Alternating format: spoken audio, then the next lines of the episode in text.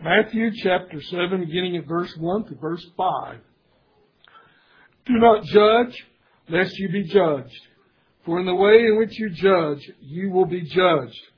And by your standard of measure, it will be measured to you. And why do you look at the speck that is in your brother's eye, but do not take notice that the log that is in your own eye? Or how can you say to your brother, let me take the speck out of your eye, and behold, the log is in your own eye? You hypocrite, first take the log out of your own eye, and then you will see clearly to take the speck out of your brother's eye. Seated.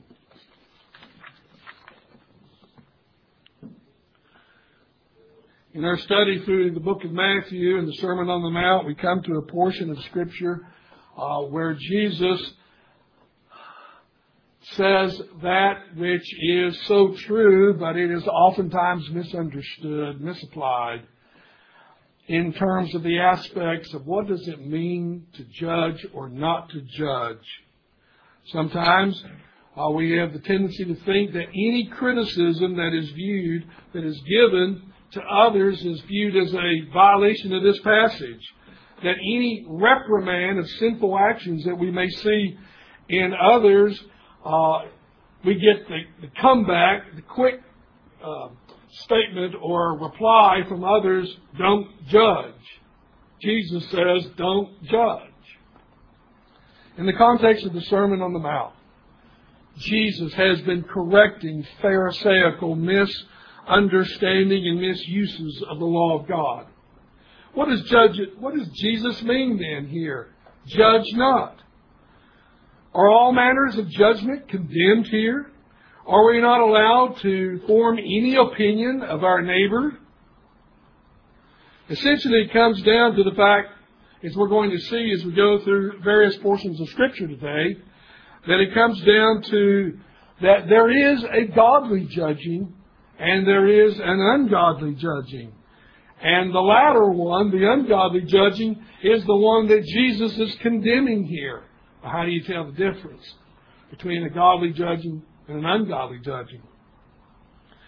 I'm not going to do an exhaustive word study for us on judging. You can do that someday. Just take you a Strong's Concordance and look up judge or judgment or judging, and you can do that study for yourself. But we are going to take a look at various passages so that we understand what is the context by which Jesus is saying, Judge not that you be not judged.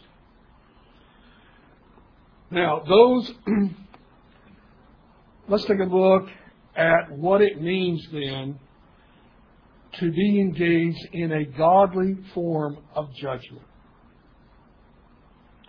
Those in authority in the scriptures are given the authority of God to, to sit in judgment in terms of the actions of others with reference to the law of God be it in the civil realm, where it talks about the elders of the gates that rendered judicial decisions in the nation of Israel, and there are those who are in authority in church courts, the elders of the church, who do judge, render decisions with reference to church members and their behavior.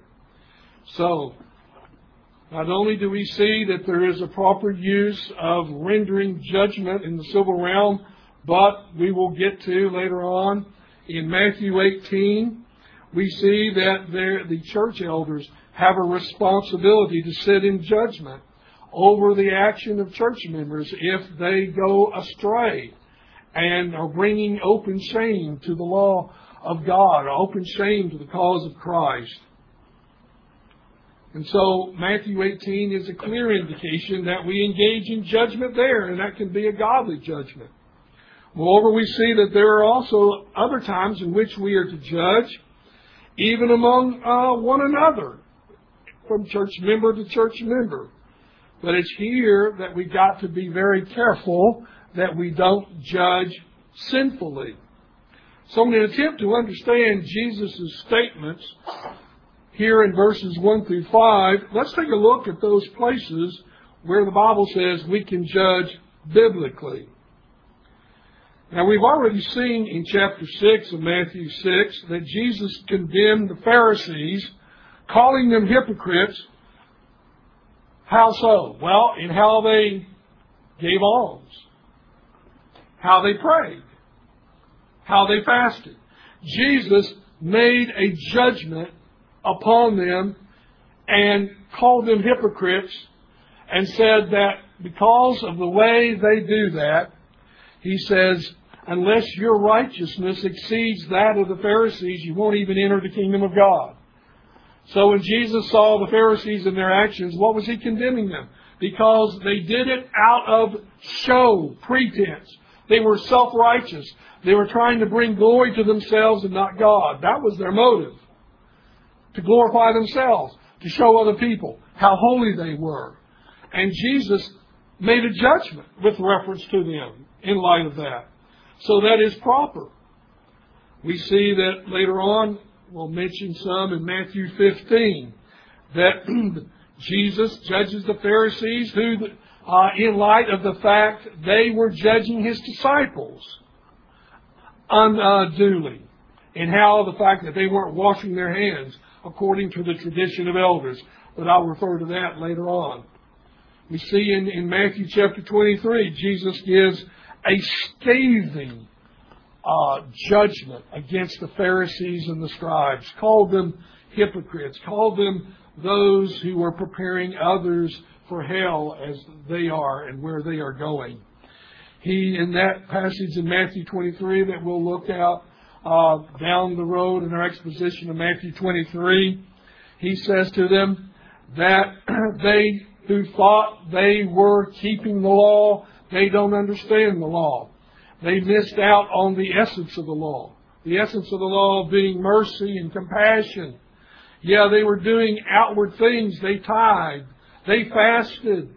Uh, they prayed. But they had the wrong motives. And they were condemning others. Some may argue that Jesus uh, can judge people but not us, because after all, Jesus is God. Jesus knows the hearts of men. So yes, Jesus can judge people, but we ought not, because we can't see into the hearts of people. Now, but Jesus, as we're going to see, said there are times in which we are to judge. We'll look at a passage in John later on, but we are to judge righteously and not unrighteously. So there is various aspects where you and I are called upon to render a judgment with reference to others, and it's not violating the passage here that Jesus is referring to. So we're going to take a look at a lot of passages here in a moment. And the general topic is this how we are to judge false doctrine among those who are teaching false doctrine.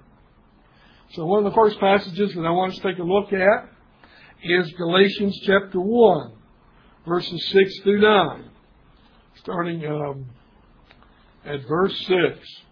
I'm amazed that you are so quickly deserting him who called you by the grace of Christ for a different gospel, which is really not another, only there are some who are disturbing you and want to distort the gospel of Christ.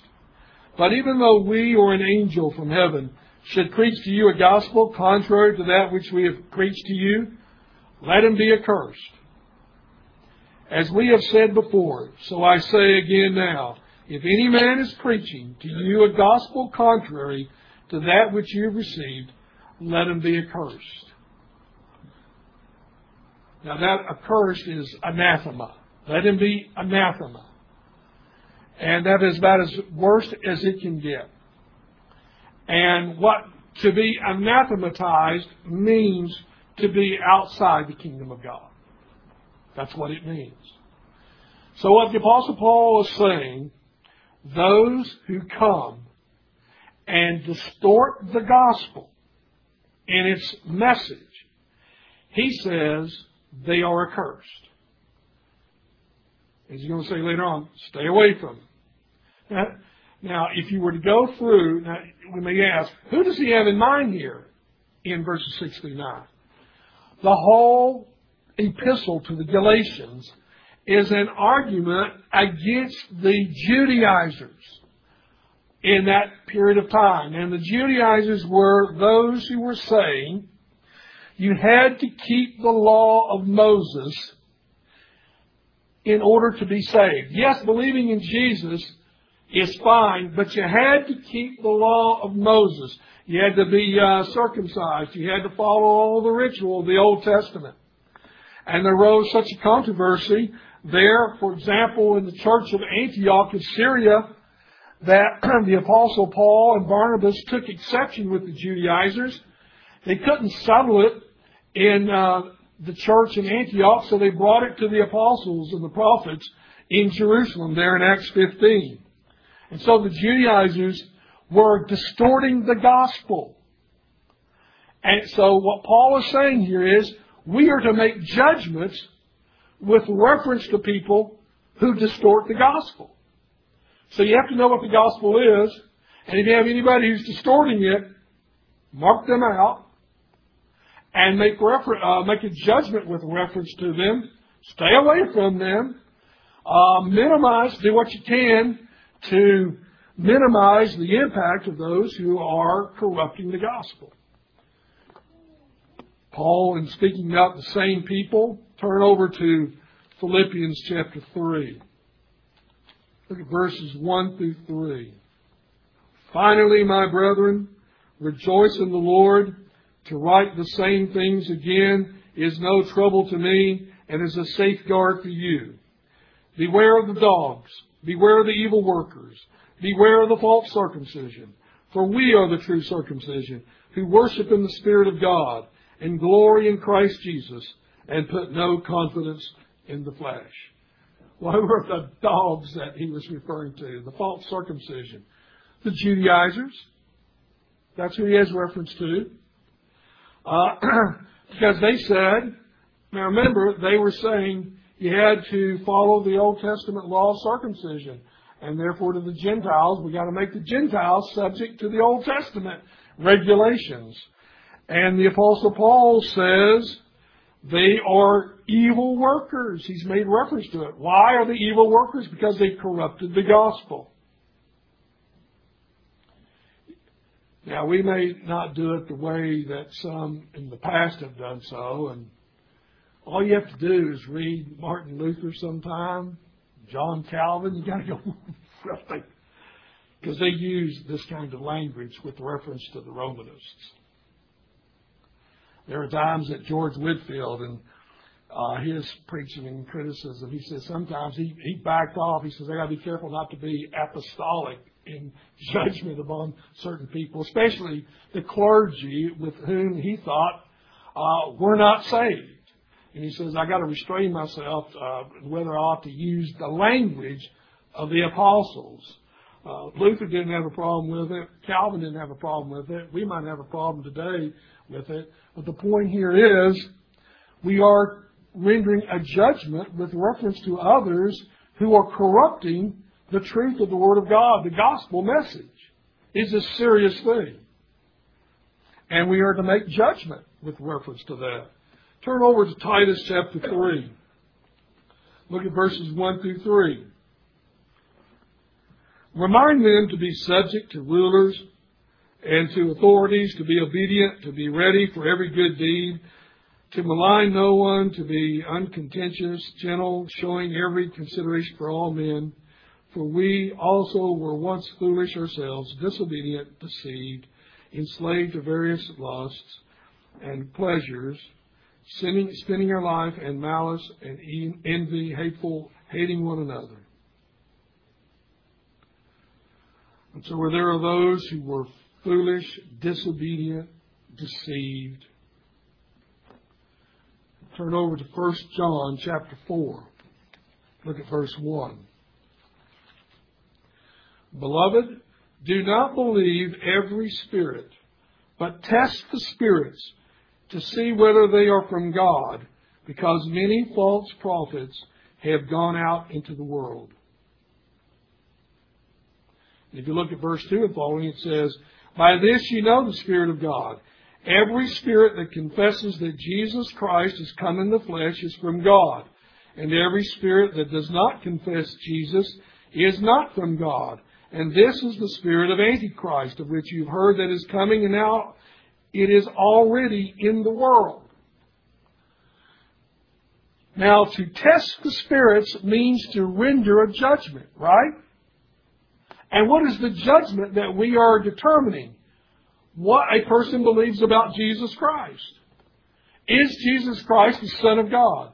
Is he God in the flesh?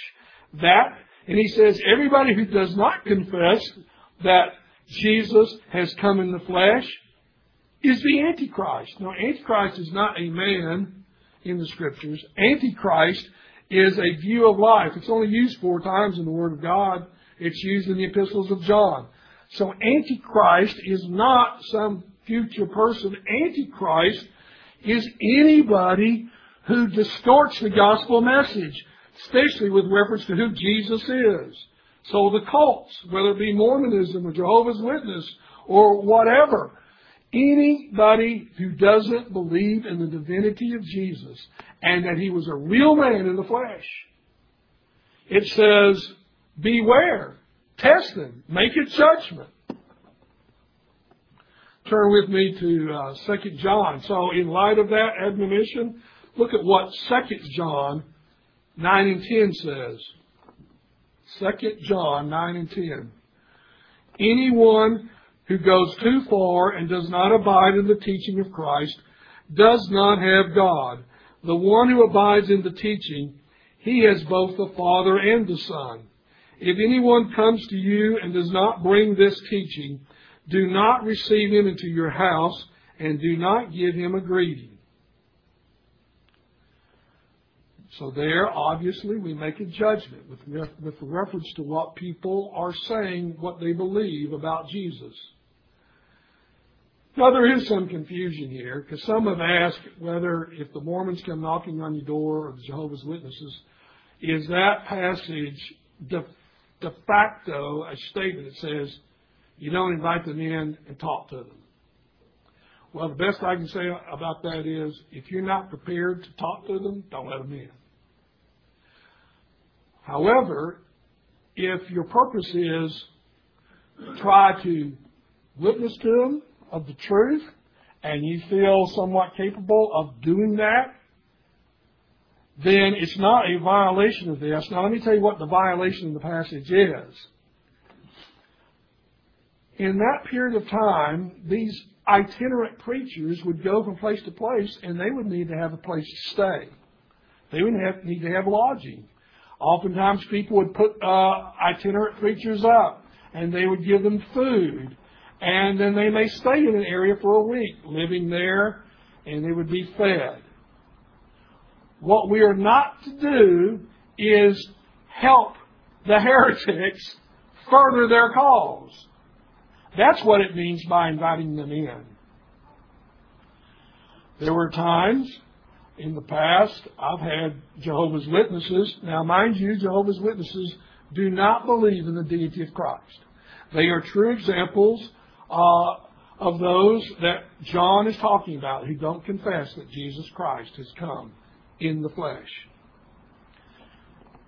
And so over the years, one time I asked them in, uh, they were at the door and they were talking, and I was talking with them at the door and uh, we were discussing things, and I made reference to them things about uh, who Jesus is, and they said, "Well, the Greek says this," and I said, "Oh, do you know Greek?"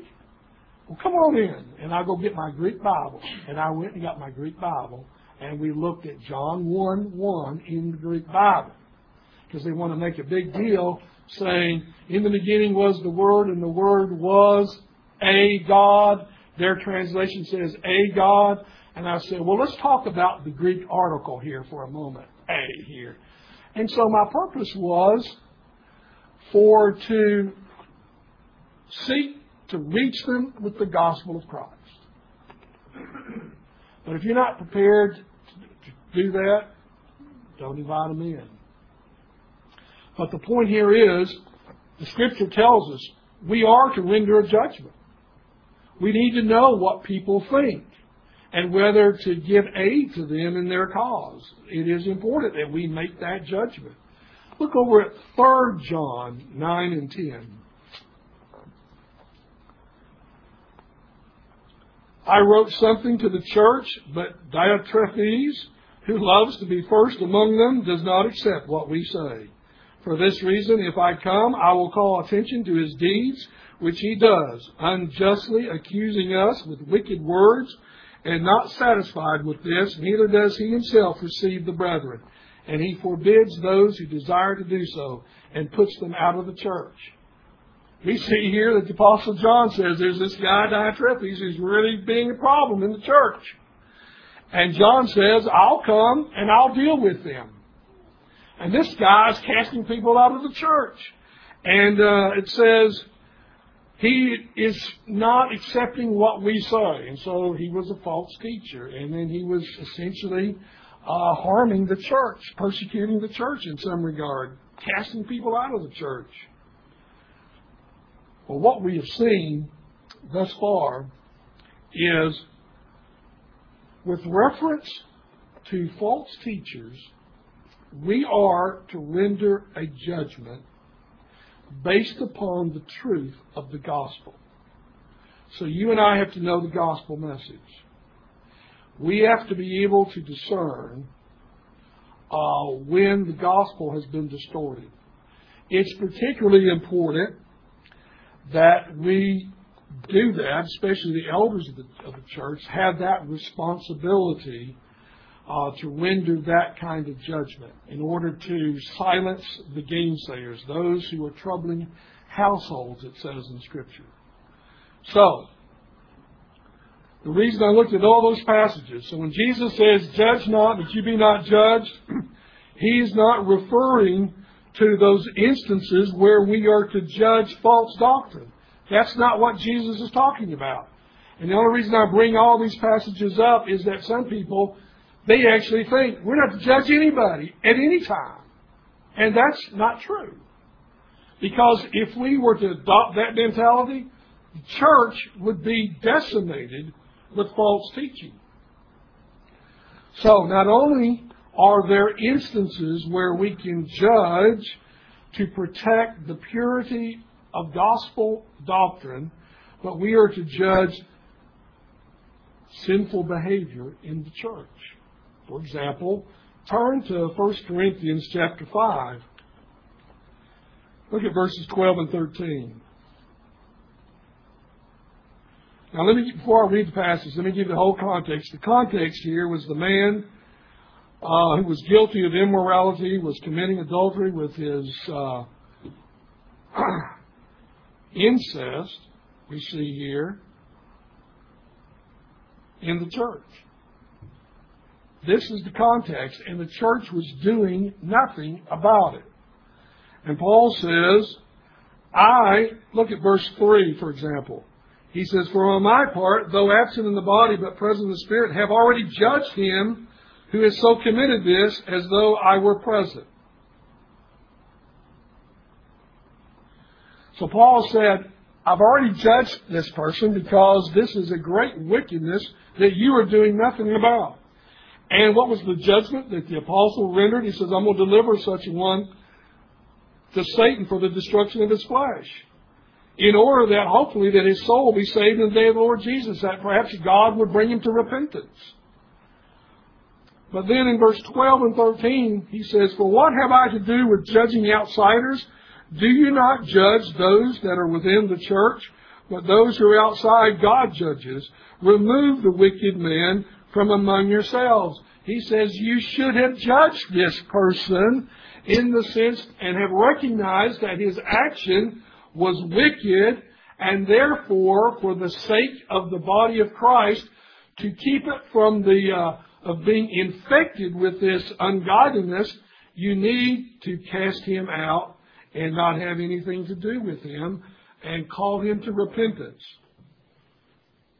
By the way, you do know that in 2 Corinthians, this man did repent of his sins. And so it did have that discipline which the Apostle Paul enacted did have its effect in a positive way in this man's life. Look at 1 Corinthians, uh, since you're right there, look at 1 Corinthians 6 2. We talked about this in a Sunday school lesson. Uh, go to verse 1. Does any one of you, when he has a case against a neighbor, dare to go to law before the unrighteous and not before the saints? Or do you not know that the saints will judge the world? And if the world is judged by you, are you not competent to constitute the smallest law courts? So he says there are instances where uh, you have the ability as a to constitute a small law court within the, ch- the church. But then notice here it says the saints will judge the world. That's not something to come. We are judging the world with reference to how it's treating Jesus. We judge the world with reference to the gospel message. When those don't receive the gospel message, we are judging the world. We're saying to the other religions of the world, you are lost. Unless you believe in Jesus and run to Jesus, you can't be saved. Well, in doing that, we are judging the world. Look at Galatians 6, verse 1.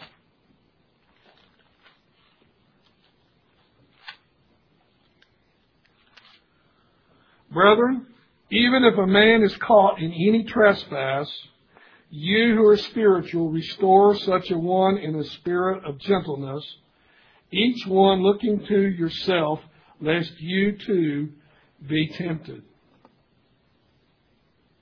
And so here it says, if you're going to restore someone who is caught in a trespass, you are making a judgment with reference to that person. That is a judgment. And the judgment is they have sinned and they need to be restored. Well, we'll talk about a little bit later how you do that is very important. How those who are spiritual are to restore those who are going astray. But it is a judgment that is made, that we do make with reference to others. So, we've looked at those instances where there were proper judgments. So what is then Jesus particularly driving at in our passage in Matthew 7? What Jesus is discussing is hypocritical judgment and harsh judgment when people condemn others who do not fall in line with their standards, and the standard is not necessarily a principle of the Word of God. We must be careful also in not rendering a final judgment with reference to people. Because God is the one who is only qualified to render a final judgment with reference to people. You know, one of the best examples of this, and we have made reference to this passage many times, Turn over to Luke 18. This is one of the best examples of what Jesus is condemning in Matthew 7. Look at Luke 18 and verses 9 through 14. And he's also told this parable to certain ones who trusted in themselves that they were righteous and viewed others with contempt. Two men went up to the temple to pray, a Pharisee and the other a tax gatherer. The Pharisee stood and was praying thus to himself, God, I thank thee I am not like other people, swindlers, unjust, adulterers, or even like this tax collector. I fast twice a week. I pay tithes of all that I get. But the tax gatherer, standing some distance away, was even unwilling to lift up his eyes to heaven, but was beating his breast, saying, God, be merciful to me, the sinner. I tell you, this man went down to his house justified rather than the other. For everyone who exalts himself shall be humbled, but he who humbles himself shall be exalted. Now, Jesus has condemned the Pharisee here. The Pharisee was self-righteous. Now the point was Does the Bible command tithes? Well, yes. Is the Bible against swindlers and adulterers and all sorts? Well, of course it is. But this man, this Pharisee, was so self-righteous in his attitude, and he was looking over at this, this tax collector, whose profession at times was suspect, as we've discussed before, and he says, I'm glad I'm not like him. I'm righteous, he's not. And that man, he had knew nothing what was going on in the life of that, that tax collector who, who was over there burdened by his sin, the scripture says, crying out for mercy. So who does Jesus uh, say went away justified? It wasn't the Pharisee. It was the tax collector who was begging for mercy. And so what we need to see here, we need to learn a great principle, what Jesus is referring to in our passage in Matthew 7. Here's what sinful judging entails pride and not humility. And that's exactly what Jesus was saying here. Everyone who exalts himself shall be humbled, but he who humbles himself shall be exalted. What happens is, is that sinful judgment, which is what the Pharisee was engaged in, assumes a position of being a master over another person. That is, and being a master over some other person is, is reserved for God alone. God's the only one who's the real master over someone, not us. And since we've looked at the uh, proper judgment of heretics and that blatant sinners, like in 1 Corinthians 5, uh, whereby we can judge, this is not what Jesus is referring to in our passage in Matthew 7. Look what Jesus says in Matthew 7 2. So when he says, Do not judge that you be not judged, for the way you judge, you will be judged. And by your standard of measure, it will be measured to you. So this is what Jesus is saying. If you want to be engaged in passing judgment on other people, here's what's going to happen. God is going to judge you with the same standard you are using to judge other people. And you may not like what will come back. So, the standard by which we are to use and judge others, whatever means that we accuse other people, that we're thinking less of them, that is the measure, the standard that God's going to use against us. So it is a very dangerous thing to engage in, in judging other people. You got to be very careful. Well, uh, we've already talked about it is proper to judge others with reference to the gospel, but you better be sure, we better be sure that their doctrine is false. Otherwise, we're engaged in a sinful judgment. It's always a very dangerous thing to be engaged in judgment, you better know the facts, you better know the situation. And so it is a dangerous thing in harshness. If we mete out judgment with a harsh attitude, then it will come back with us in a very similar way. One of the best examples of what Jesus has in mind here not only is the passage in Luke 18, but turn over to Romans 14, for example. Look at verse 1 through 5. Now accept the one who is weak in faith, but not for the purpose of passing judgment on his opinions. One man has faith that he may eat all things, but he who is weak eats vegetables only. Let not him who eats regard with contempt him who does not eat. And let not him who does not eat judge him who eats, for God has accepted him. Who are you to judge the servant of another? to his own master, he stands or falls, and stand he will, for the Lord is able to make him stand. One man regards one day above another, another regards every day alike. Let each man be fully convicted in his own mind.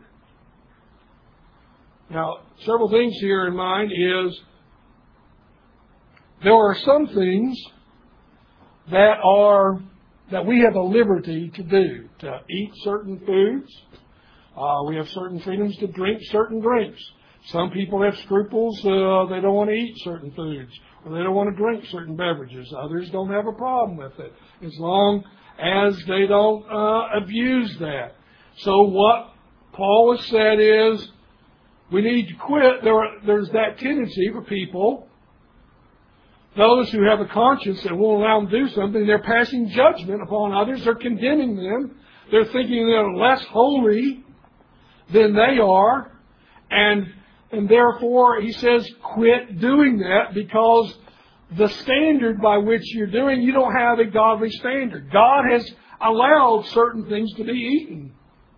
He's allowed certain drinks to be to uh, to be drunk, and therefore he says we've got to be careful about passing judgment on areas of liberty that others have. And the days that he's talking about here is not Sabbath days. Uh, in that period of time, it was all these religious festivals. During this period of time, there was uh, there were others that that that observed the Jewish feasts. Even when Paul was writing Colossians, he talks about those days, those feasts. He says, don't let anybody uh, judge you with reference to that. Some feel they want to do it. Paul engaged in some of them for a time. But don't judge others who are not doing it. Look at verse 10, Romans 14. But you, why do you judge your brother, or you again, why do you regard your brother with contempt? For we shall all stand before the judgment seat of God. The clear import of these passages is that we are not to judge other people according to our own personal preferences. And, and, and therefore, if the issue is not clear cut a principle of the Word of God, I am not to stand in judgment over another person. Because what, is what does the Scripture say here? Look, we all shall stand before the judgment seat of God. God is the one who sees people's hearts. God is the one who knows people's motives. And therefore, he says, these people, in their actions, will answer before God themselves. But I, see, I don't have that prerogative. I'm not God. I'm not a judge in that sense. And therefore, if someone doesn't do certain things the way I do it, I'm not to condemn them for it. And therefore, everybody is going to have to give account. So you let them give an account before God for their actions. So when we use our preferences as the standard by which we define godliness or holiness, then what we've done is that we have engaged in a spirit of judgment in the sense that Jesus condemns. Well, let's take it a step further, okay? What about a brother who's doing something that could be improved on? It may not be some blatant sin, but it could just be some area that they could be improved on in their life. Okay? How should we uh, deal with uh, things like this? Well, again, I want to mention uh, if there's anybody who needs to be corrected, it says in Galatians 6, we looked at the passage already, it says how we're to do it with gentleness. What's the opposite of gentleness? Harshness. We are not to be harsh in our dealings with others, even if we see that there are areas that need improvement in their lives. We need to be gentle with reference to them. Why? Because, remember what Galatians 6 says? It says, lest we too be tempted. And so when we deal hard with other people with some areas that we think need to be improved in their lives, we got to be careful if we're harsh with them, saying, how could you do something so stupid? You ought to know better. You told me last week you wouldn't fall into that sin, but you did. And we just pound them and we pound them and we pound them. That's not gentleness. And what Scripture says, you know what? It may come a time, it may not be that particular sin, but we may find ourselves in a situation that we commit a sin, are we going to want someone to come and pound us? Well, no. Take a look at Luke 6, verses 36 and 37. Be merciful. Jesus is speaking here. Be merciful just as your Father is merciful. And do not judge, and you will not be judged. And do not condemn, and you will not be condemned. Pardon, and you will be pardoned. This is clear. In those areas where we are not commanded to judge, that we, uh, what Jesus is saying in dealing with others, if we don't show mercy, if we don't show compassion, then what did Jesus say? Then neither will God show us mercy. He won't show us compassion. Now, what is Jesus driving at? The same standard that I use to judge others is going to be the standard by which God judges me. So if I condemn this other person uh, for some aspect of their life and I'm harsh in my dealing with them and I'm not showing them mercy or compassion in that, then what's going to happen is then I'm not going to be received mercy or compassion. This is what Jesus is saying in Matthew 7 2. The standard I judge will be the, the very standard that God deals with me. And if we are hypercritical in our judgments of others, that is going to be the standard that God will use us. He says, okay, if that's the way you want it, then this is how I'm going to deal with you. You don't show mercy, I'm going to show mercy to you. Is this not what, I mean, we saw in the sense uh, with reference to the, the story of the uh, unforgiving servant. He was forgiven all of that debt who did not show mercy to someone who owed him a lesser amount. And so when he comes back to the, the master, he says, then throw him back in jail. He says, if you don't forgive others, then, then neither will God forgive you. Take a look at Matthew 15 for a moment. Turn to Matthew 15. Look at verses 1 and following. then some Pharisees and scribes came to Jesus from Jerusalem saying, Why do your disciples transgress the tradition of the elders? For they do not wash their hands when they eat bread. Horror, horror, man. Sinners didn't wash their hands according to the tradition. So they were judging Jesus' disciples, right? It was a scathing judgment. So what does Jesus say to them? He answered and said, Why do you yourselves transgress the commandment of God for the sake of your tradition? For God said, Honor your father and mother, and he who speaks evil of father and mother, let him be put to death.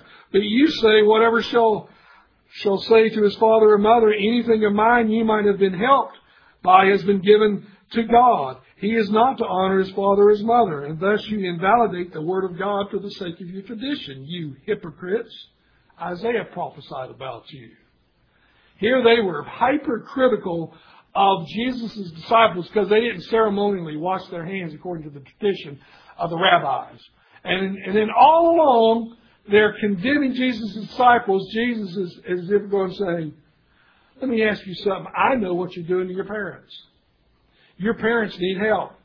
And, and, and the money that could be used to help your needy parents, you say, oh, I'm going to, com- I've got it committed to God. So sorry, mom and dad, that you're going to go without food for a while. Jesus says, you're a hypocrite. You sit here and you condemn my disciples for this human tradition and you are living a life of outright rebellion against the fifth commandment? He says, Isaiah prophesied about you, teaching his doctrines the doctrines of men as the doctrines of God. Have you ever noticed that the tendency of those who uh, are often dish out severe criticism that they are the very ones who are very defensive when it comes back to them? Have You ever notice that? And there are certain people that just like to point out faults in others. But then when someone points out their fault, how dare you? Well, I mean, you were you were just beating on the other person for whatever reason, and then when there's a sin that they point out in you, you just can't believe it. I've noticed it down through the years. Um, here's what Jesus is saying He who is merciful will be shown mercy. He who's unmerciful, that's the standard of unmercy. That's how God's going to deal with you. So, in verses in our text in Matthew 7, verses 3 through 5, and why do you look at the speck that is in your brother's eye, but do not notice the log that is in your own eye? Or how can you say to your brother, Let me take the speck out of your own eye, and behold, the log is in your own eye? You hypocrite! First take the log out of your own eye, and then you will see clearly to take the speck out of your brother's eye. Let me say the first thing here is, it doesn't forbid, does it, taking the speck out of your brother's eye. He doesn't say you can't do that. What is Jesus saying? If you're going to take a speck out of your brother's eye, just be sure you don't have the log, a greater sin in your own eye, before you engage in doing that. That's what he's saying. Now that can be uh, someone who is guilty of. Uh, it can be taken two ways. It can be the person who's guilty of the exact same sin, and you go say, wait a minute, it'd be like somebody who's uh, sexually immoral condemning some other man who is guilty of that and say, what place is he to condemn someone else when he's guilty of that? You know what the best example of something like that is in the scripture? David. 2 Samuel 12 is the best example of, I can think of that. Remember we're told there that, that David sinned greatly against, uh, Bathsheba and uh, Uriah, her husband. And not only did he commit adultery with Bathsheba, he had Uriah killed by putting him up in the front of the line and having Israel pull back. So it would be a given that he would die. So, and this went on for some time. And then we see that God sent Nathan the prophet, and he tells a story about a rich man who had all this flock and all these herds. And then there was a poor man who had one little ewe lamb. But he loved that ewe lamb. It was special to him.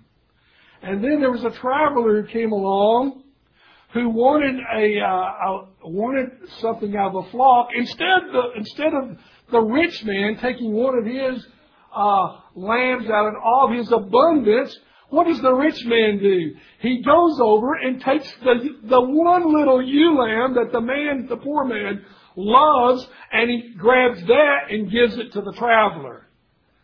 David, what do you think? David goes, gotta kill that guy.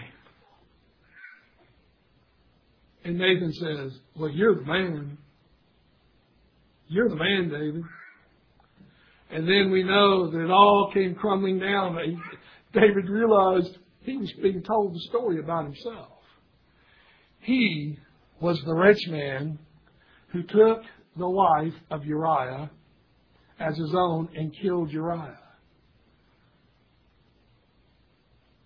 And so you, you have here David who initially was so incensed with the sin of the other when all along he was guilty of that very sin and had not yet confessed it. So, this judging that Jesus is condemning here in Matthew 7 is this self righteous attitude that I am better than other people. And when men don't conform to my standards, then they're wrong and there's something wrong with them. Now, Jesus is saying, if I'm unmerciful in my dealing with others, if I want not to have anything to deal with them, then, then that's the same judgment that's going to come back upon me. And Jesus says that's hypocrisy.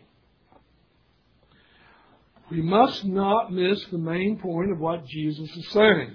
Judge not. It isn't simply that if you don't want people to say unkind things about you, that you don't say unkind things. But unbiblical judging exposes us to the judgment of God.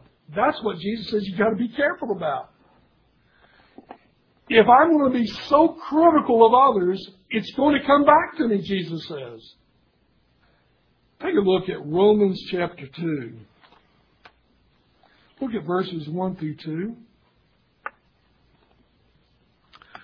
Therefore you are without excuse, every man of you who passes judgment. For in that you judge another, you condemn yourself. For you who judge practice the same things. And we know that the judgment of God rightly falls upon those who practice such things. There's the type of hypocritical judgment where people like David was so upset about what that story conveyed when he was the guilty adulterer and murderer himself. So when Jesus instructs us to remove the beam out of our own eye in order to remove the speck out of the, the eye of another, Jesus is saying it is permissible to remove that speck from another, but we had better be sure we don't have the same sin or even a worse sin than the other. See, the Pharisees were glaring examples of hypocrisy. And the, and the, the story is again that we've already alluded to. The self-righteous Pharisee of Luke 18. I'm glad I'm not like that tax collector. So, believing he was right, and yet he was casting aspersion on this man who in his heart was begging for God to give him mercy. We don't know oftentimes what's going on in the lives of others. So, the essence of the law, Jesus said, is mercy, compassion, Remember Jesus when he was healing men on the Sabbath? The Pharisees got so upset with him for healing on the Sabbath. Jesus, you're healing men on the Sabbath? How dare you? You're, you're a Sabbath breaker. I'm not a Sabbath breaker. You are the one because you have no mercy. You don't even understand the law. I showed this man mercy. And you are upset with me that I showed him mercy and happened to be on the Sabbath? Of all days, that ought to be a day in which we show mercy. And yet you condemn me? In removing the beam from our own eyes, what we're doing, we're manifesting humility. We're showing compassion. If we're going to really help other people in their sins, we really need to understand ourselves and where we are. See, the first thing, and, and this is why Galatians 6 is so important. When there is a, a sin in the life of another that needs to be dealt with, it says, do it gently. Because we, we got to recognize we're all sinners. And I could fall into the same sin. If I, on another day, it could be me where the tables are turned. And so we need to be gentle in the way we deal with other sin. We got to understand we're all sinners. We all have our issues. We need to be humble. We can't exalt ourselves above others as such, especially when those areas are questionable or permissible actions that we can do. So no one should, that's why Paul says no one should be standovers with reference to food or drink, or it could be, it doesn't have to be food or drink, it, could be other issues that there's a certain liberty to. That no one should stand in judgment over me if I don't follow the same precise thing that they do.